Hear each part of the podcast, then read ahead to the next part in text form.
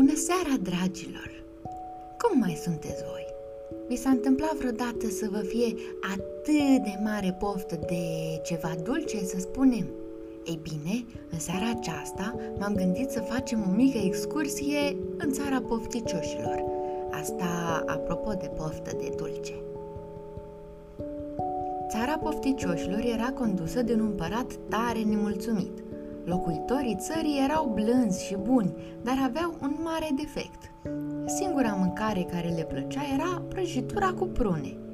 Era imposibil să-i faci să ia măcar o lingură de supă și trebuia să-i ameninți cu închisoarea ca să deschidă gura și să mănânce o bucată de carne, fiartă sau prăjită.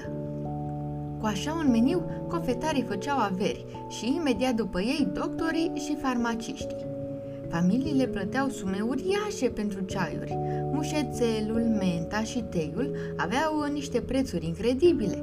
Nu mai vorbesc de alte remedii, al căror nume nu vreau să le pronunț. Desigur, împăratul vedea că slujitorii lui erau bolnavi și pentru că era un împărat cu suflet mare, într-o zi a chemat-o la el pe venerabila Maria, cea mai cunoscută cofetăreasă din toată împărăția. Ea veni imediat la castel, însoțită de motanul Miorlau, de care era nedespărțită. Împăratul i-a poruncit să facă o prăjitură mare cât castelul lui, chiar mai mare decât castelul, dar nu mai mică.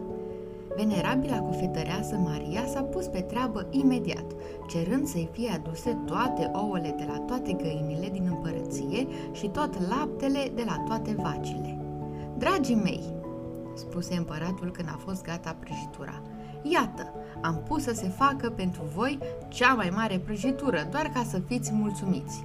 Mâncați cât poftiți, dar vă atrag atenția că atâta timp cât nu ați terminat prăjitura, este interzis să mâncați altceva. Pofticioșilor, iată prăjitura voastră." Poporul a strigat bucuros: "Domnie lungă împăratului!" Toți salivau după prăjitură și erau cu ochii în lacrimi de bucurie. Se îmbrățișau, se sărutau, dansau în jurul prăjiturii uriașe. Dar peste câteva săptămâni lucrurile s-au schimbat. Îi durea burta, toți se foiau pe o parte și pe alta. Nu puteau să doarmă.